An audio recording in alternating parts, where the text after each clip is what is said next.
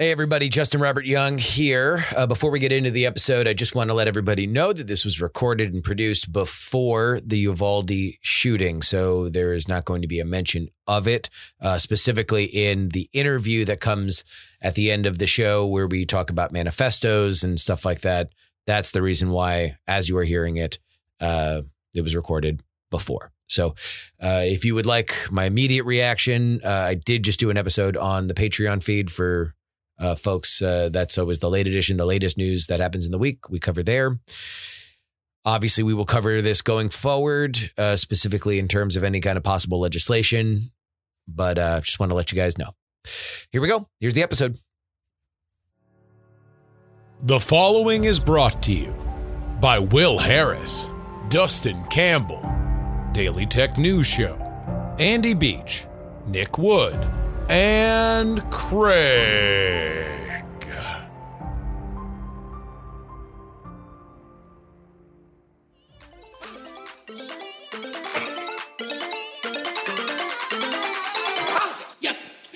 Hello and welcome everybody to the Politics, Politics, Politics podcast for Friday, May 27th. This is your old pal Justin Robert Young joining you back deep in the heart of Texas, Austin to be exact.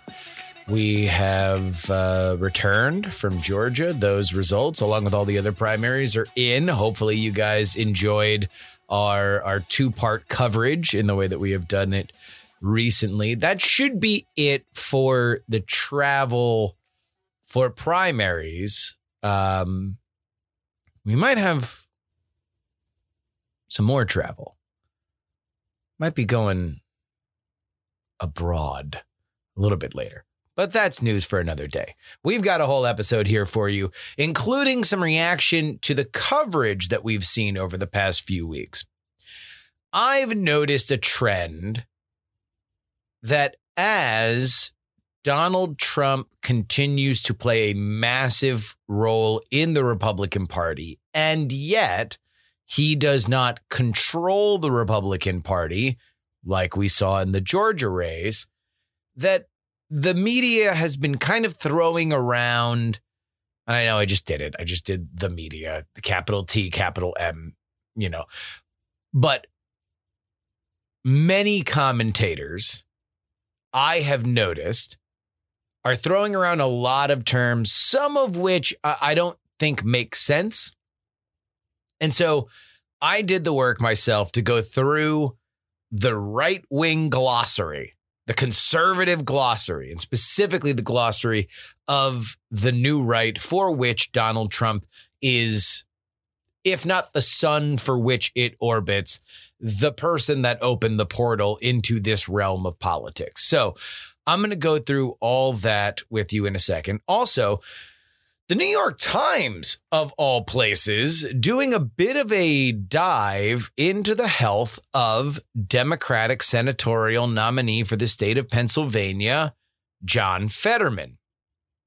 Somebody that just a few days ago got out of the hospital after spending over a week because of a stroke and also the implementation of a pacemaker. There are a few very spicy quotes in this, including a kicker for which uh, I, I could not believe. We'll get into that in a second. And finally, we're going to have an interview with a man about manifestos. The horrifying shooting in Buffalo has led to a lot of coverage about the origins of such violence. Why would somebody do this? What drove them to do it? We're going to have a man on by the name of Graham Wood. Graham is a writer for The Atlantic. And he is uh, uh, somebody who's written a book about Islamic terror. He knows a little something about manifestos, and I think we have a very substantial and rich conversation about it. I genuinely hope you guys stay around and listen to it. But first.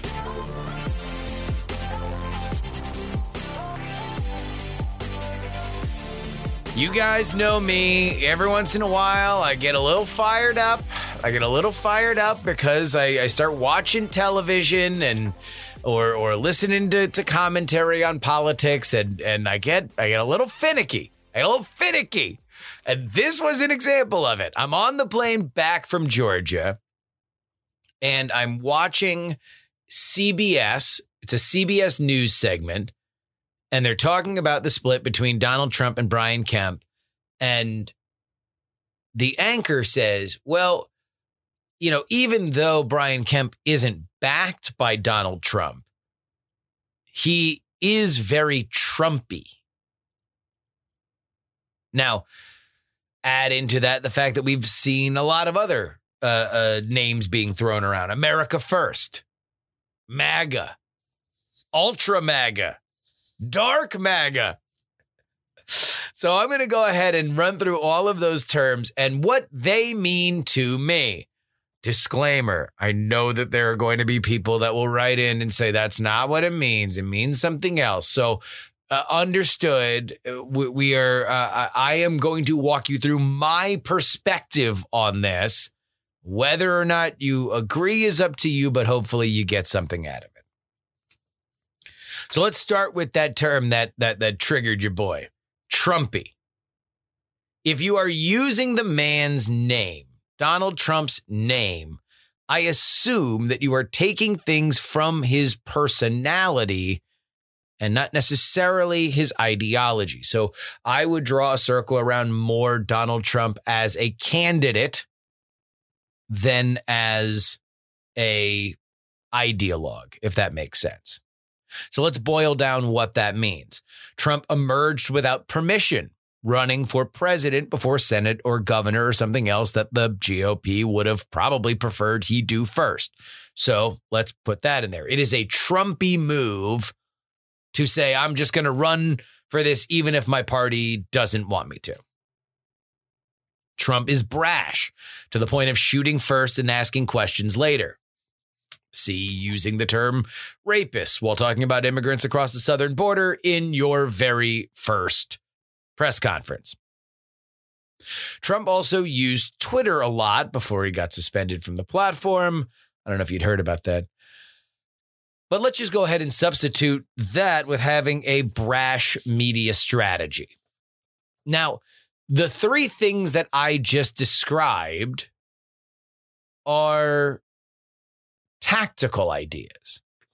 These are things for which, in the copycat league of politics, once you've proven that that's not a bad strategy, it will forever be incorporated into how somebody successfully runs for office. Now, that's not to say that everybody does it, but it is to say that now it is viable. And the candidates that do the majority of what I just talked about, in my mind, would be Trumpy candidates. So let's move on from that. America first. A lot of people assume that Donald Trump came out of nowhere. And if you believe that Donald Trump came out of nowhere in 2016, you're probably a Democrat. To conservatives, and specifically those who consumed right wing media regularly, he had long been a known figure leading up to that. His popular appearances on Fox News and AM radio are what propelled him to flirt with running for office as a Republican in the first place. And he did that before a few times before he actually ran. But the ideology that he would champion the stuff that he would hear on these programs and then decide he believed in it is not something that he came up with. Pat Buchanan had a semi successful primary run for president, although unsuccessful, obviously, in which he pointed to the southern border as a major issue. Ross Perot made the debate stage while saying that NAFTA would produce a sucking sound, bringing American jobs abroad. Now, failed Pennsylvania senatorial candidate Kathy Barnette said that she didn't change her political opinions to align with Trump. Trump changed his to, to align with her. And I genuinely agree with that. I, I, I don't think that it is correct to credit Trump with the origination of these ideas. I don't even think he's necessarily the originator of all those ideas together. If anything, he is the originator of putting those ideas together while being the candidate that he was, which is why I separate those two things. America First, as we're going to define it now, I'm not saying it was always called that, but America First, the way I understand it, has been around for quite a while. And when I hear that phrase, those are the specific policies that I think of the southern border and manufacturing, the loss of manufacturing, which Trump kind of categorized as, as trade deals much in the same way that Ross Perot did. Hard immigration caps, loss of manufacturing jobs, and a distrust in federal spending that does not specifically address those two things. So when you see right wing criticism of the Ukrainian aid package, that's where that comes from, in my opinion, from the America First philosophy. So again, we have the tactical, we have the ideological. Tactical is Trumpy, ideological is America first. Let's get into the MAGA. This to me is probably the sort of secret sauce. This is the branding that brings together the Trumpiness of the tactician and the ideology of America first. If a candidate is Trumpy, they are acting like Trump. If a candidate is MAGA, in my opinion, they are acting like a fan of Trump. MAGA is where you get some of the sassier elements of the emergent right the memes, the troll jobs, the clapbacks. Just a couple days ago, Marjorie Taylor Greene filmed herself going into the election uh, or general election opponent's headquarters to quote unquote wish him well.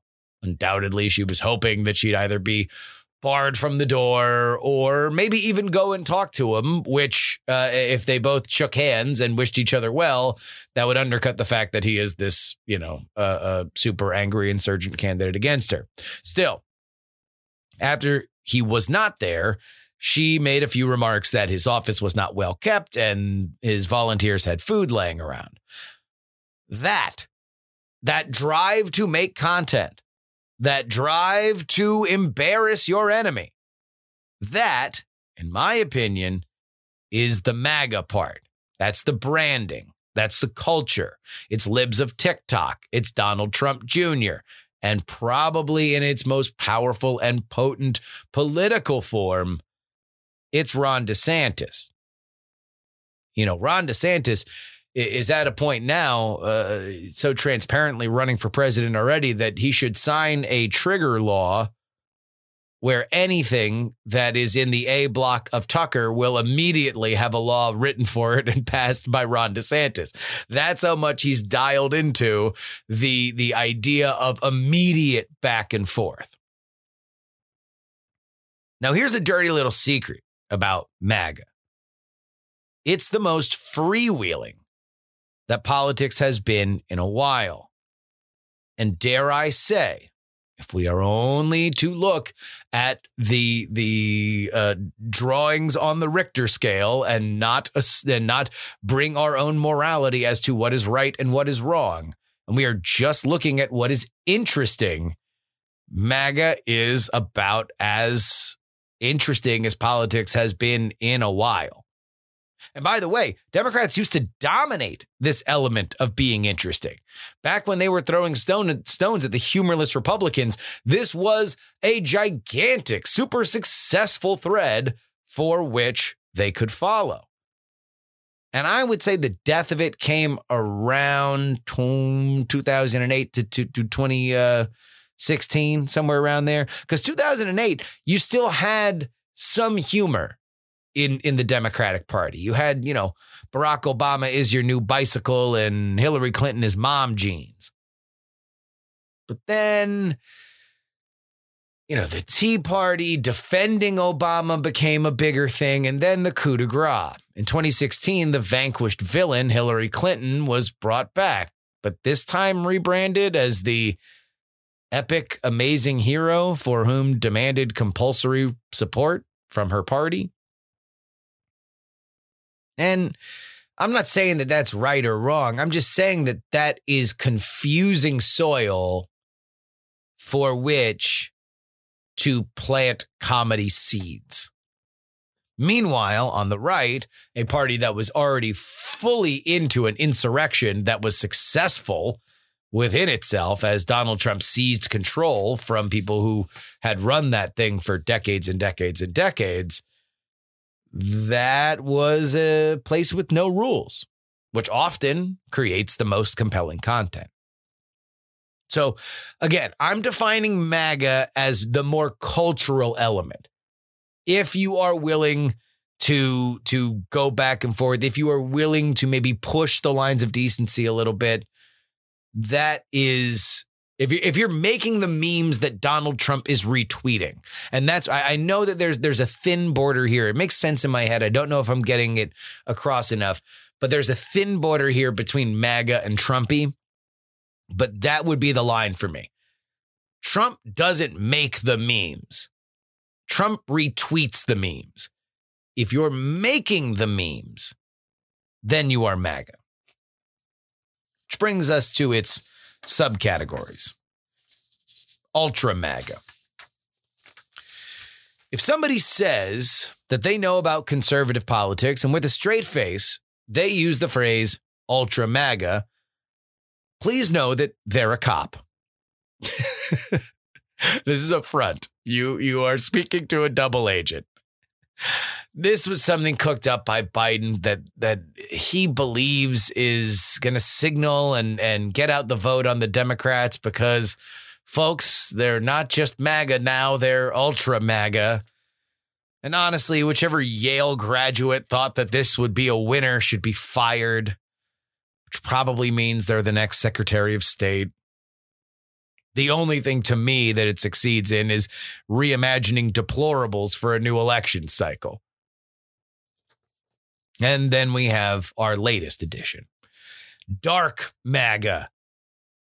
Madison Cawthorn, who was recently defeated in his North Carolina primary, said that dark MAGA is the new way to go, that he is no longer going to play nice with the establishment, that they are all just one big uniparty, and that they coalesced together so they could run him out of town which of course is just how losers talk. You know, plenty of people who pissed off Kevin McCarthy have won re-election.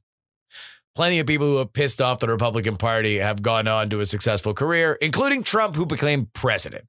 So, look, win your races and then talk about what you're going to do. If you're losing and you're bringing up you know, dark MAGA. It really doesn't mean, at least for the for for the intents and purposes of this this segment, which I am only talking about things that people have to hear every moment of any kind of informed political dialogue. You're hearing Trump, you're hearing MAGA, you're hearing America First.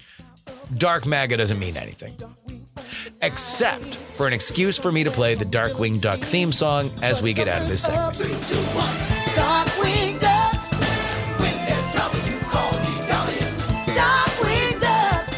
Let's get dangerous. I thought going into, uh, uh, sorry, coming out of rather the Pennsylvania Senate race that it was an undercovered story that the Democratic nominee was still in the hospital and he spent a week there. Let's not even get into the symbolism of the fact that he had a heart surgery and he is going to be running against quite possibly the most retail known heart surgeon in the country in Dr. Oz whenever at some point within the next 4 months that they wrap up that GOP primary. That being said, the New York Times looked into this, and and this is a fascinating article for a lot of reasons. Number one, because in general, it's kind of verboten for doctors that aren't your actual doctor to do anything close to diagnosing somebody that they're not seeing. Like that's just a a kind of rule of thumb. But here's the headline. After stroke, doctors look at Fetterman's campaign trail prospects. Which God, I, I can just imagine the fight about that headline. because what the headline really wants to say to a story like this is we asked a bunch of doctors about whether or not Fetterman's official campaign story was plausible. They said no. It also includes an interview with Fetterman's partner uh, that doesn't go awry. So, so here we go. Uh, uh, when Fetterman was discharged from the hospital, his campaign said on Sunday that his doctors assured him that he would make a complete recovery. But the campaign has not said when he will be able to return to campaigning. So there we go. In in the political world, that that ain't that ain't great. I'm going to take the time I need to rest and get 100% so I can go full speed soon and flip flip flip this seat blue. And by the way, this is a pretty important race. This is a race for which may or may not determine control of the Senate. And I would say that Fetterman, without this health scare, is about as good of a candidate as you could run. We're going to see whether or not his politics are a drag in this current environment, but still, he is well liked. He's got a good look, and he comes off way more relatable than Dr. Oz. So here we go. On May 17th, the day of the primary election, Mr. Fetterman had a pacemaker and a defibrillator impl- implanted into his heart, his press office said in a statement. We will uh, it will help protect his heart and address his underlying cause of his stroke, which is atrial fibrillation, AFib, by regulating his heart rate and rhythm. Now, here's where things get a little bit weird. In a brief interview on May 20th, Giselle Barreto Fetterman, Mr. Fetterman's wife, told the story of his stroke from her perspective. We were on the road campaigning. We had breakfast and he was feeling fine. The couple got into a car to go to an event at Millersville University when she said the left side of his mouth drooped for just a second. I had this gut instinct and something was happening. Miss Fetterman said, I yelled to the trooper, I think he's having a stroke. He said, I'm fine. What are you talking about? I feel fine. The trooper drove him to the Lancaster General Hospital where his treatment began. Ms. Fetterman uh, said it involved going through his groin, which suggests he had a thrombolectomy, a procedure where doctors slide a small plastic tube through the groin, advance it into the brain, and then pull the blood clot out using suction or a wire mesh. It was not till two days later that the campaign uh, reported that he had had a stroke. Uh, uh, uh, the you know uh, uh, Fetterman's wife said that less than 48 hours is in pretty impressive timing when dealing with sensitive medical issues. Now, at that point, the Fetterman campaign cut off the interview with the New York Times, which all right, let's go ahead. Reckless speculation on this story and why it is written in the way it is written because it's written kind of weird. Feels to me like either the reporter or editor got annoyed that a fairly routine article about a, a very newsworthy event, a candidate that could tip the control of the Senate, having a stroke at the very beginning of the general election Big news story. You got to report it. I think they got pissed that the campaign cut off this interview and didn't offer them Fetterman. This this should be a heartwarming. Oh, it happened. The love between these two people. Doctors say, in fact, give us the doctor too. Have the doctor tell the reporter he should be making a full recovery. We have full uh, uh, confidence that he's going to do that. I think absent that, they then went and got other doctors, including Dr. Lee Schwamm, a stroke specialist at Massachusetts General Hospital and professor of neurology at Harvard Medical School, said that doctors don't do a thrombolectomy uh, unless there is a large artery in the brain that is blocked. Quote, Schwamm, you typically wouldn't do it for somebody who has a little bit of a facial droop. These strokes tend to be very severe, he goes on. He's fortunate that he went to a hospital to treat it. You know, look, th- this goes on. I would encourage you to read this article. Uh, I just want to read this final thing. All right.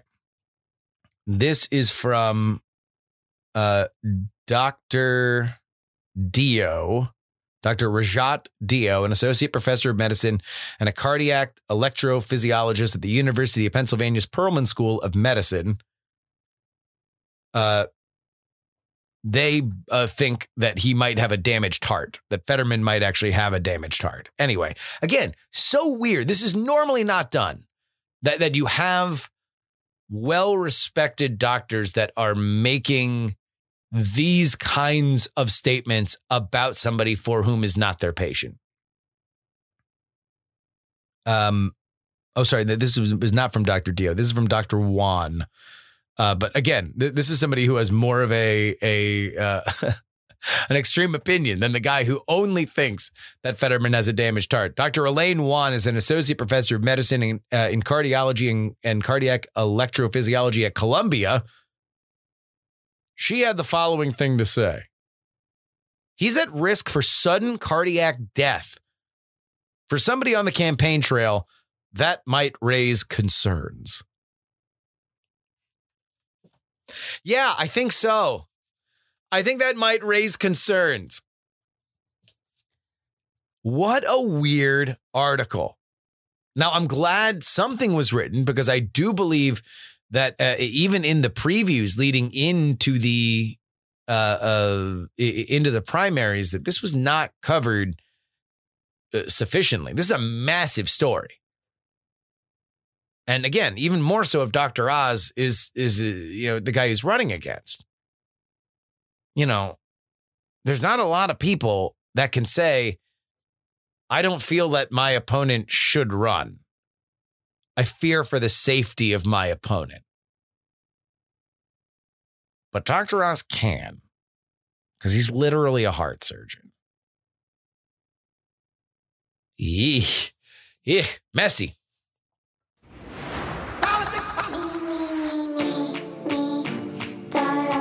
Ladies and gentlemen, the way that you support this program is by heading on over to takepoliticsseriously.com. Thank you to everybody who have continued to support us with your one time donations, with your support on Patreon, with uh, uh, spreading the word on, on uh, the fact that, again, nobody else does this.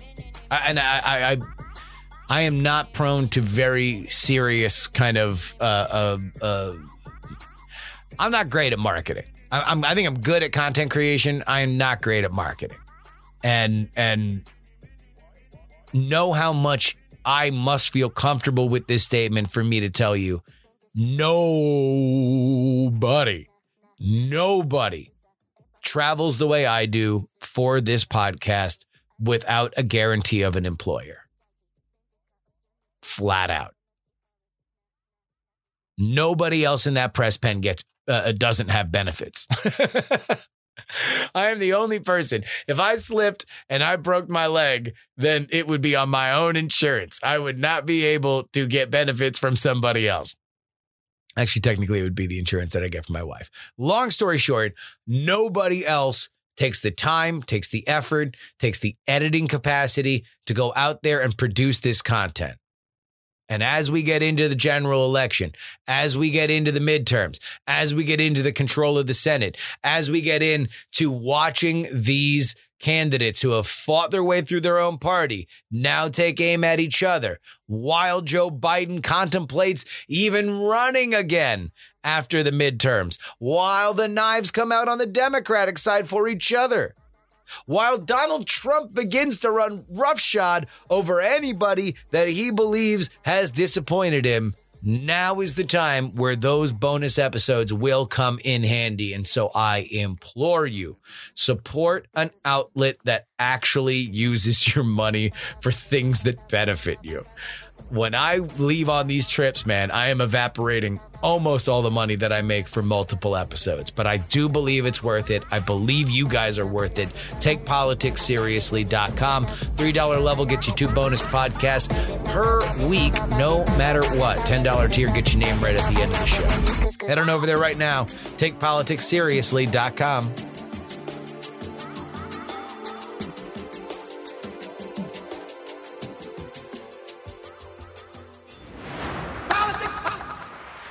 I, along with so many others, was sickened and horrified to see what happened in Buffalo, New York, uh, a couple weeks ago.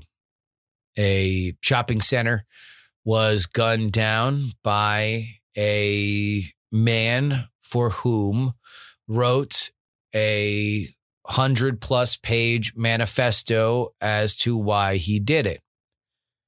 It wasn't even the only mass shooting that day in California, there was another shooting, this one in a church. Uh, although the motives there were fairly clear. He was a supporter of the Chinese Communist Party and did not like Taiwanese people, at least. It's a story we know right now. The Buffalo shooters' motivations, however, have been the subject of quite a lot of conversation the idea of white nationalism and white replacement theory is something that has spun up a lot of dialogue, specifically when it comes to Tucker Carlson and Fox News. But it all comes back to this person's manifesto, posted live on the internet and well, you know, anything else I'll say we're going to cover uh, a little bit later in this interview. I read an article in the Atlantic that I thought was of a great contribution to the the conversation that was going on, something that I had not heard in a lot of other coverage. His name is Graeme uh, Graeme Wood. He is a staff writer for the Atlantic, but more specifically to this particular conversation, he is somebody for whom has a lot of experience reading manifestos and manifestos that are more specific and pointed than even the one that the Buffalo shooter posted. And those are largely from Islamic terrorism. His book is The Way of the Strangers Encounters with the Islamic State. His name is Graeme Wood. We welcome him now. Welcome to the show, Graeme. Thank you for having me. Uh, there was uh, obviously a lot written in the wake of what happened in Buffalo, which is an an absolute unmitigated tragedy. But I, I found what you wrote in the Atlantic to be particularly uh, important because I didn't read a lot of other things like it. Can you please summarize uh, uh, uh what you wrote? Yeah, uh, you know, I, I, I, am as a result of writing about ISIS and other terrorists in the past, uh, sort of hooked into a terrorism analysis community. And first thing I noticed was that people were very responsibly saying, "Don't link to this guy's manifesto. Don't link. Don't circulate it. Don't host it. Don't quote from it at length." And I, I basically agree. You, you, know, this is odious stuff. I read the whole thing. Uh, but there are downsides to not having the primary source material circulating. So I, I wanted to a show what was, what was being said, and then just make sure that people knew what we were losing by not using um, the the primary source. You know, the the, the whole odious 108 pages uh, as um, for illustrative purposes. And you know what we would see if what readers would see if they saw it was that we had a um, first of all a, a, seriously disabled mind at work in the sense of, of moral disability that uh, that mind was not an impressive one it, it was cobbling together history um, memes cartoons from the most ridiculous and clearly um, odious sources. Um, it, this is not something that if, a normal person looked at it, they'd think, oh, you know, this person's got a point. You'd think, yeah. no, this person is someone who reads Der Stürmer and thinks Hitler had a point, which a normal person, uh, even I would say, a normal person on the the you know Tucker Carlson watching right would not say if they saw the, the images of hook-nosed, Jews and animalistic black people. And then the, the last thing that I, I, I thought people should understand was that this is on a spectrum of great replacement theory. And we've seen versions of that on Tucker Carlson's show uh, in the mouths of prominent politicians. Mm-hmm. And I think it was important if, if you actually see the manifesto to understand what the distinctions are between those theories and also to make sure that the ones that are different are, are called to task to, to accentuate those differences and hereticize the people who believe in uh, the, the version of it that, that motivated this killer. So I, I want to take that piece by piece because I think there's a lot there that deserves further discussion. The first is the availability of the document. And and that is something that I totally agree with you. And I feel like in our digital adolescence, as we are kind of coming to grips still, you know, in, in our first few decades of understanding what it means to be connected internationally with instant uh, uh instant effect and, and unlimited bandwidth and unlimited storage is there should be the ability to see it always and maybe the moral element for for people should be okay well you shouldn't personally spread it but i feel like they wind up getting conflated in our modern world where it's no if if it shouldn't be spread then it shouldn't exist on the internet or it should be somewhere very very very hard to get and and i feel like that I, hope that in in the decades going forward that maybe we understand that there should be a distinction between existence and our actions within it. Yeah, I, I agree completely that there it's possible to find this manifesto. It's not even that hard to find it. I, I found it. I'm a member of the public, and I, I think people should understand that in the United States we don't have the government suppress these things, and yeah. in that way we're we're actually unique. Um, there aren't, as far as I know, any other countries, peer countries of the United States, where that's the case. And I think we should be proud of that. We should be proud that it's possible to to get these documents and to read them. And you know, in New Zealand, there's actually a guy, and his name is Dave, and he's the chief censor of New Zealand. And you have to pay him $66 for him to tell you whether you're allowed to read things like this. And he might just say, no, I'll, I'll take your $66 and say no. Is that, is that for real? That sounds like, like, like, like a concept in a Taika Waititi movie that, that, it, it's, it's, that it's Dave. It sounds like a joke, Dave. Yeah. But it's how New Zealand works. And, you know, it, you can be fined $100,000 in France for having uh, even for, for, any purpose whatsoever, the, the, the, French state can decide that you're having jihadist material or praising jihadist causes um, merits that that kind of fine. So I, I don't think that the United States should adopt that kind of liberty infringing policy. I do think though that we all have responsibilities to yeah. not just let this stuff circulate and to to to dirty our own platforms, whether it's the Atlantic or Twitter, who knows, with with with with the stuff. So um, you know, we have responsibilities, and I, I think people like me who read this stuff for a living have to make sure we keep our credibility so that when people read our our summaries and analysis of what the material is, they think that they've got uh, an, an accurate view of of the material. But again, there's there's some material that's so awful, expressed in such a way that I, I almost wish I could just show everyone what it was because they would say they, this is revolting and yeah.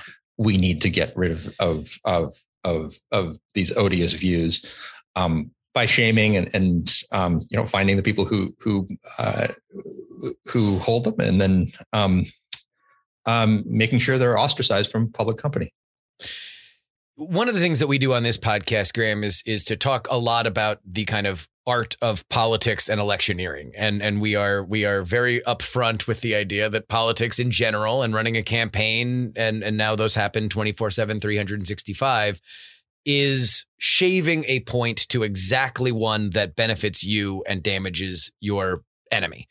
Uh, I think that the problem that we are in now, specifically when these issues cross into political barriers, is when the source material is something that needs to be hidden or scrubbed either by I mean certainly not by a pub by by the government in this country but oftentimes by private uh, uh you know hosting services or social media is that we rely almost too much on the idea of the the a, a, summarization of it. And this is an extreme example, one that I agree with you. If people actually read or saw it, it would bear very little resemblance to any kind of mainstream political speech. But on a on a smaller level, you you had a, a, a representative Paul Gosar who tweets a stupid anime meme that then becomes very hard to find. And then all of the summaries are a video in which he kills AOC and Biden, which makes no mention to the fact that it's a cartoon. Uh, uh, and if, if, people saw it, I think that they would have a different uh, uh a reaction to it.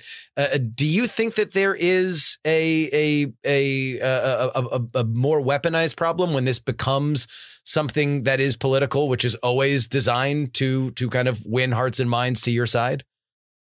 I, if I understand you right, then yeah. So I mentioned before that there's a version of the politics of this manifesto that, that it is somewhat mainstream. Yes, and it's really difficult to get people to understand exactly how these things interact. Uh, that is, um, you know, that there's parts of the manifesto that Paul Gosar himself would consider odious and evil. Yeah. And then there's parts of the manifesto where he'd say, you know, this guy's kind of got a point, and I agree with a version of this. And those of us who aren't, uh, you know, shoulder deep in this kind of extremist material and watching politics all the time will not understand how the virtual world and the 4chan boards interact with people who are actually sitting in Congress. Uh, you know, tweeting things out, um, sometimes unbeknownst to the people who are tweeting them, in the case of, of Gosar and others. Yeah. That, that show up originally in uh, in parts of the internet that are, are, are extremely dark. So I think orienting people to the um, to this ecosystem is, an ongoing challenge for journalists because you know if you live in it, um, either because you believe in it or because you professionally have to watch these things as I do. Yeah. Then you you understand how that works. If you don't and you, you're a normal human being, then it's going to be difficult for you under, to understand what the differences are, which I think is why we need to, you know, we need people like say Gosar or Tucker Carlson to speak more clearly about this. I mean, Tucker Carlson says that yes, there is a plot to replace Americans with other people.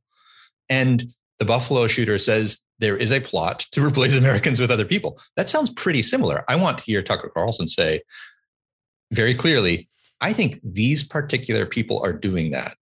And the Buffalo Manifesto helpfully says, yes, it's a cabal of hook-nosed Jews who are yeah. doing that. So let, let, let's let's let's be clear, and that kind of specificity, I think, is is called for, um, to, even just to save his own reputation and skin from people like Carlson or Gosar. Yeah, I mean, and and and you know, from from your perspective as somebody who who researches, you know, jihadist and and and uh, ISIS and stuff like that. I, I feel like there's even a, a, a notable difference between somebody who is trying to create an ideology for a a existing group versus a, a guy who is cobbling together a bunch of 4chan memes and uh, uh, you know crossing a line that for his culture and his society of of being an American is the ultimate sin. Like it is it is the the ultimate reason why we are uh, uh, excommunicated from our tribe on a on a very you know uh, uh basic level. Uh, there is I, I, don't know. I mean the part of this entire thing is frustrating to me because even if you know beyond what he said if he said i have watched tucker carlson every single night and i am doing this because i believe he has programmed me to do it I have a tendency to believe that I would blame Tucker Carlson even then about as much as I would blame Catcher in the Rye for John Lennon dying. like, you know, it, it's a murderer. A murderer said a thing. I don't know exactly how serious to take it. Yeah. And I also think that there is, we, we don't have really good intuitions as, as uh, just normal consumers of politics and media about how ideas uh, influence actions. Yeah. Um, you, you know, there are lots of people who spend a lot of time on 4chan and who, they don't even consider the, the, possibility that they might then spend a couple months practicing their tactical, um, you know, range practice and so forth, so that they can go kill people. So it, it's it's not as if an idea just in, instantly um, turns into action. It, it turns out that there's other things that have to happen other uh, and then certain people who are psychologically uh, for one reason or another or socially inclined toward that so it's it's, it's a multifactorial thing um, it's it, in the case of jihadism I feel like we've seen all of these things in a different context. And interestingly, people reached different conclusions about them as different from the ones that they're reaching about Buffalo. That is a lot of doubt about whether ideas turn into action when it comes to jihadism or Islamism turning into terrorist attacks. Whereas in this case, a direct line is is is being postulated between, say, Fox News and and killing people. So I think it behooves everybody to think in a more sophisticated way about what that pipeline is from ideas to action. Yeah, I mean, if we're really looking at like, okay, well, why did this happen? What are the reasons why why it happened? I would put cable news programming certainly below the economy. I would put it below, you know, the standard of mental health in America. I would put it below a lot of societal factors that I think would probably factor into this, much in the same way that I'm sure from your study, Let me ask you this: uh, uh, in terms of jihadist recruitment, uh, I would imagine my guess would be as as somebody who's uneducated on this that it's not necessarily that somebody reads a very compelling pamphlet and and needs to go. It probably also has economic and and societal feeder elements that that are if if my life is not going great well here's a reason why I can find a solution to to do something about it and now I'm going to fall into this group that wants to kill the great satan yeah, so there's a lot of theories about how, say, economic and, and social factors feed into someone's decision to go, say, travel to Syria and join ISIS. And one thing we know for sure is that it's it's definitely not just if you're poor, then you're more likely to do this. Actually, it seems to be somewhere in the middle where if you're very poor, you're not interested in this at all. If you're very rich, you don't have any have as much interest in it. There's somewhere in the middle where that that seems to be um, the sweet spot for for that. Um, what it often has to do with though i i think the ideology is is a necessary component. You need to have at some point this brain poison that's been that's been that's been fed to you. And then you probably also have to be that's not sufficient either. You probably have to be in a certain social network where other people have encouraged you to do this.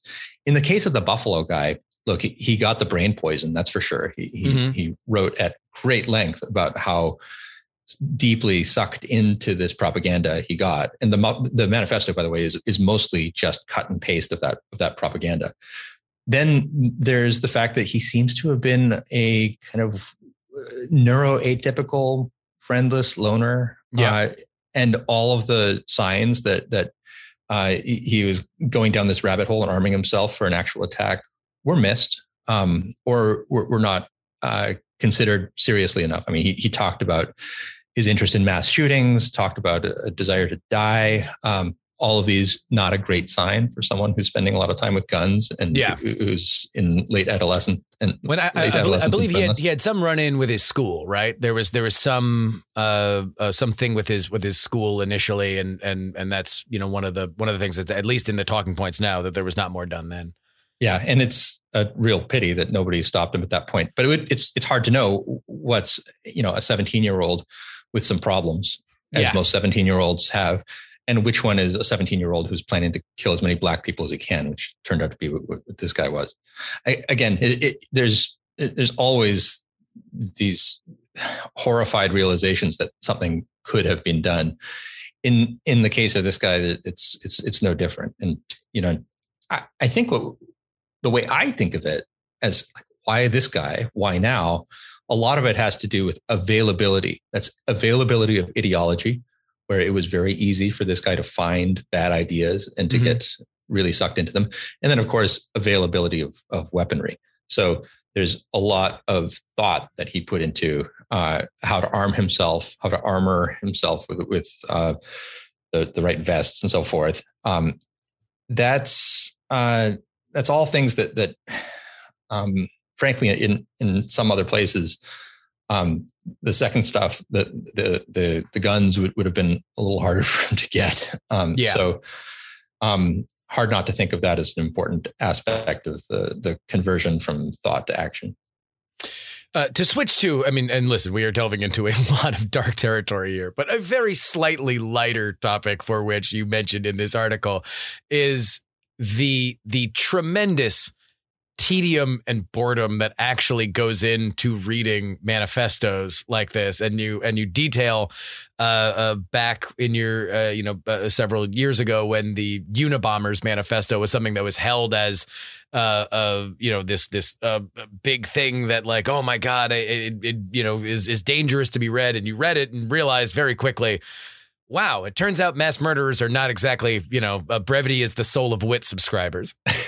yeah, it sucked. Um, I, I, I, read it. It's extremely boring. Um, and uh, I will say it was very literate compared to the Buffalo Manifesto.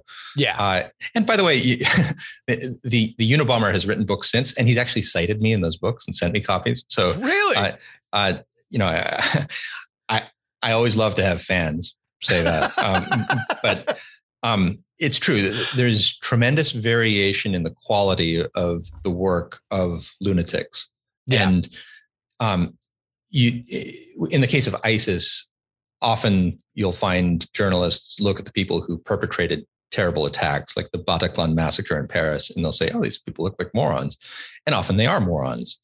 They're morons who have been bewitched by the thoughts and writings of people who are not morons and often very, very intelligent. So the Unabomber was a very, very smart guy. A math professor at Berkeley at one point. And often in the case of ISIS people, they're extremely smart and learned on topics relating to their religion. So I, I think in the case of the Buffalo Manifesto, um, we're not talking about a guy who was a creator of ideology. We're talking about a guy who who was seduced by it. And one of the things that has yet, I think, to be adequately done is figuring out who's actually creating the ideology that seduces people like this this shooter. Um, they are out there. I don't have personally a good sense of of uh, of who all of them are or how their their um, sort of the sociology of their knowledge um, works. But that that's going to be the next step that I, I think analysts of right wing extremism um, start doing with, with maybe a, a, a bit more rigor than has happened in the past. But let's get into the big question there, because as you mentioned, uh, there is a value in looking at odious stuff, uh, if even just so most right-thinking people can understand there is the line, a line for which I I do not cross, even you know, regardless of whatever our divergent political opinions are. But let's say we do identify uh, uh, uh, people who are creating a, a, dangerous ideology. What do we do with it? Yeah, I, so the reaction, as I mentioned, for other countries is to lock them up. I mean, the, yeah. creation of of hateful speech is is criminalized in other places. Uh, we don't do that. We should not do that. But uh, you know, the, the reaction by some people is to say, let's not talk about them. Let's not give them airtime. I think that's exactly wrong. What we need to do is find out exactly how they are exerting their influence, where they're getting their ideas, how they're putting them together, how they're how they're publicizing them. We need to know more about those people, and that that means, you know, from a journalistic perspective, that means long articles about them, profiles of them, and deep dives into how they work. Um, so far, I, I haven't actually found what I would consider the like the the, the ultimate um, discussion of, of, of these things. Now, it, you know, in the case of the Buffalo Manifesto, I will say this: a lot of the memes in that, a lot of the ideas, uh, they go back a long way. Uh, oh yeah, we're talking Nazi Germany, even before Nazi Germany. That's, yeah, this is this is this is this is protocols at the Elders of Zion kind of stuff. This is this is this is old vintage anti-Semitism. Yes, this is this is this is real OG anti-Semitism. So I I, I think um, we, we might be, you know, in some ways barking up the wrong tree and find trying to find people who are creating it today. But there are still going to be nodes of influence that we should have a bet have mapped out better than we currently have it mapped out. Yeah, I mean, uh, uh, uh, I I wonder whether or not, and again, I, I do feel that that what we are going through now uh, is is a digital adolescence. We are still reckoning with what it means to have this level of connectivity and this level of power. But the conversation that that happens around you know platforming or like, well, you shouldn't discuss this because that's giving this you are lending your stage to something that is terrible and and that will uh, create more evil or more uh, uh, problematic thought than it will erase it. I I think that that's I think that hurts us. I, I think I think it it it takes away the concept of uh, hey, look at this insane idea and look at this person and what they went through that now thinks like this and spends their days writing that. Uh, understanding and, and modeling and, and exploring these personalities, I I think is is intensely valuable. it, it is, and, and it doesn't benefit us to put our heads in the sand. Obviously, I, I agree. I would also just say it's it's an empirical question. You know, it, is it the case that if you write about uh, ODS ideas, then there's some some subset of your readers who say, "Huh, you know, he didn't seem to like that idea, but I do." Uh, yeah. I, I, to my knowledge, in my voluminous writing about jihadism and about other forms of extremism, I, have never run across someone who had that reaction to to what I wrote. Um, not that they would necessarily tell me, but I, I, sincerely doubt that that has ever happened.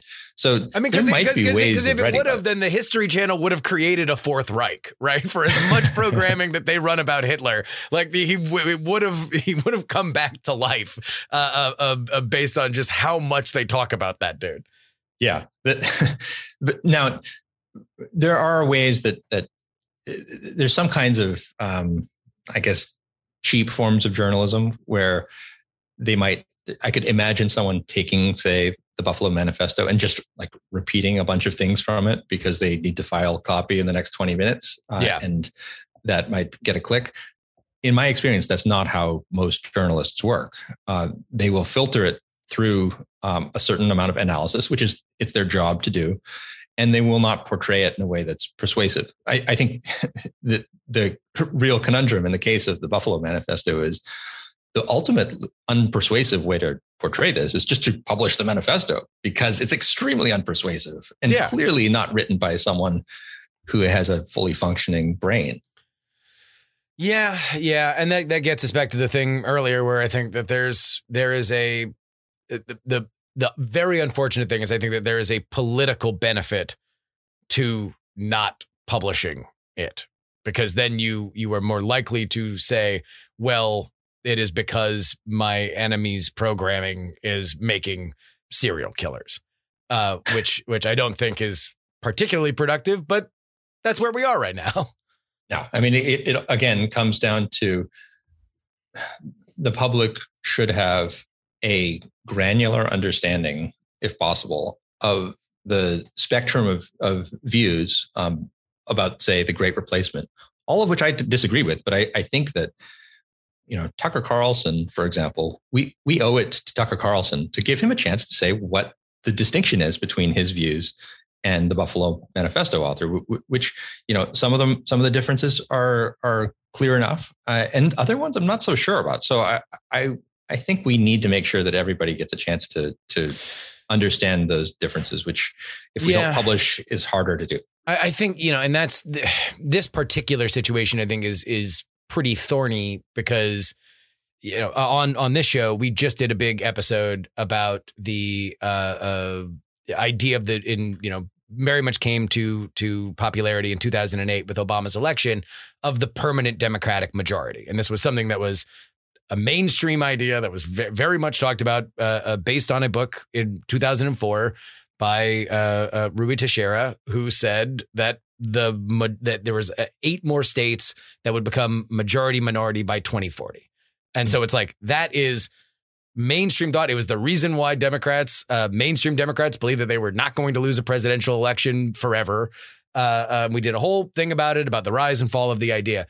Those demographic ideas are are what you can, yes, in the hands of a a, a, a brain poisoned, uh, mass murdering racist can be like they the the the the, the Jews are trying to replace white people with black people, uh, or it can be a you know a, a very cordial uh, segment on MSNBC anywhere between 2008 and 2014.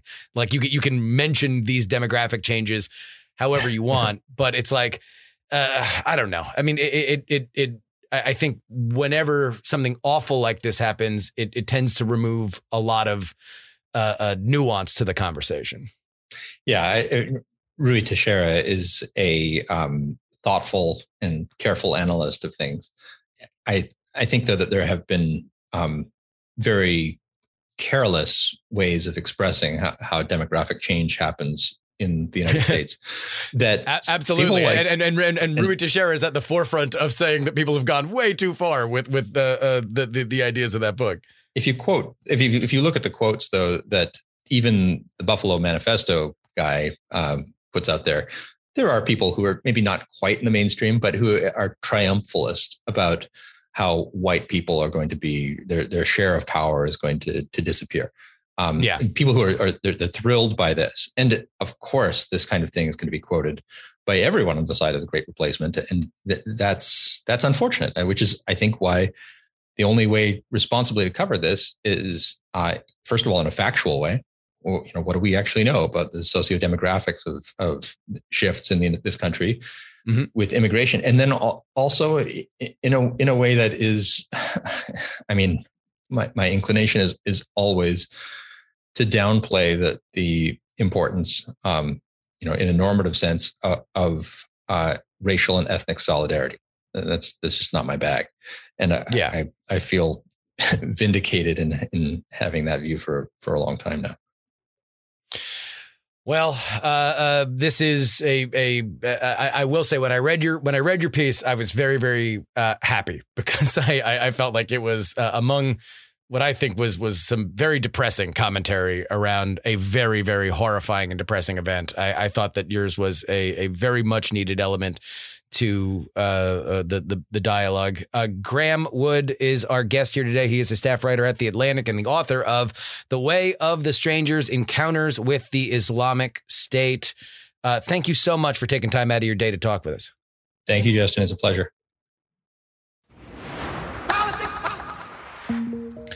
And that'll wrap it up for us today. Politics, Politics, Politics is written and hosted by me, Justin Robert Young, for Dog and Pony Show Audio in Austin, Texas.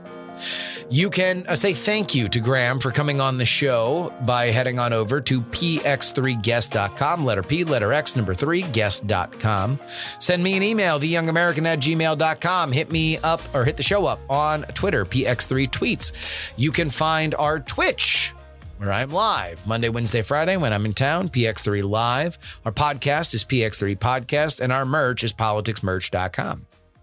Of course, you can support us with a one-time donation, paypal.me slash payjury. Our Venmo is Justin-Young-20, and our Cash App is PX3 Cash. Send anything physical you'd like in the mail to P.O. Box 153184, Austin, Texas 78715. Again, Make it out to Justin Young, P.O. Box 153184, Austin, Texas 78715. Of course, you can always get our bonus content at takepoliticsseriously.com.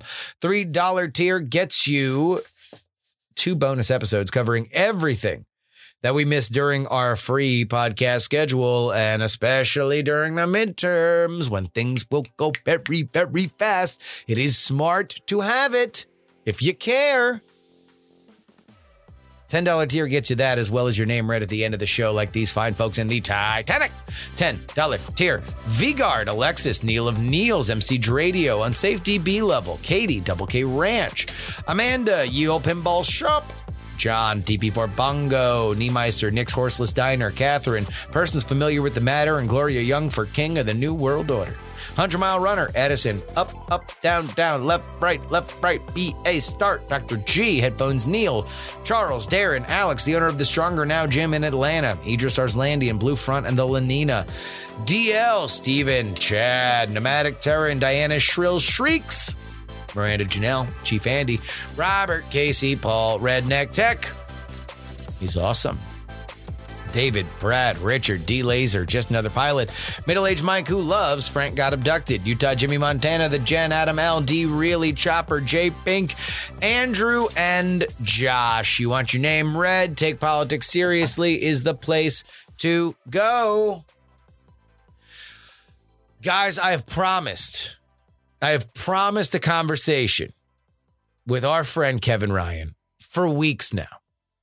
And I'm not going to sugarcoat this one. Kevin flaked on me four weeks. Repeatedly, repeatedly, he has canceled on me. And if he were not somebody that I enjoy talking to so much, I probably just would have said, you know what? Whatever, leave it there. But he has told me that he is coming on next Wednesday's show. And he is about to have, he and his wife are about to have their second child. And I have told him, and I am not afraid to say it publicly, that if he cancels on me for Wednesday's show, he is going to be compelled by way of internet bullying to name, make that child's middle name Flake. Whatever pretty uh, or, or masculine name, I don't know if it's a boy or a girl, whatever name you want to put up front, let's go with a gender neutral one. Let's say Dana. Dana Flake Ryan is going to be the name. All right. If he cancels, I don't think he will. I have faith in our boy. So there we go. Kevin Ryan next week. Till then, this is your old pal Justin Robert Young saying uh, some shows talk about politics, others talk about politics, and still more discuss politics. But this is the only show that dares discuss. All three.